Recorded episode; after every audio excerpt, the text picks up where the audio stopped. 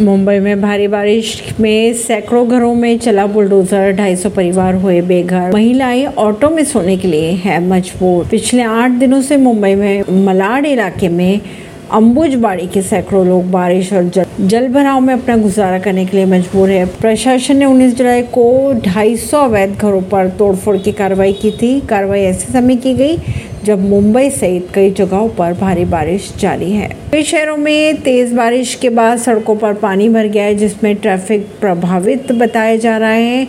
मुंबई में आज की अगर बात की जाए तो भारी बारिश का येलो अलर्ट भी जारी है।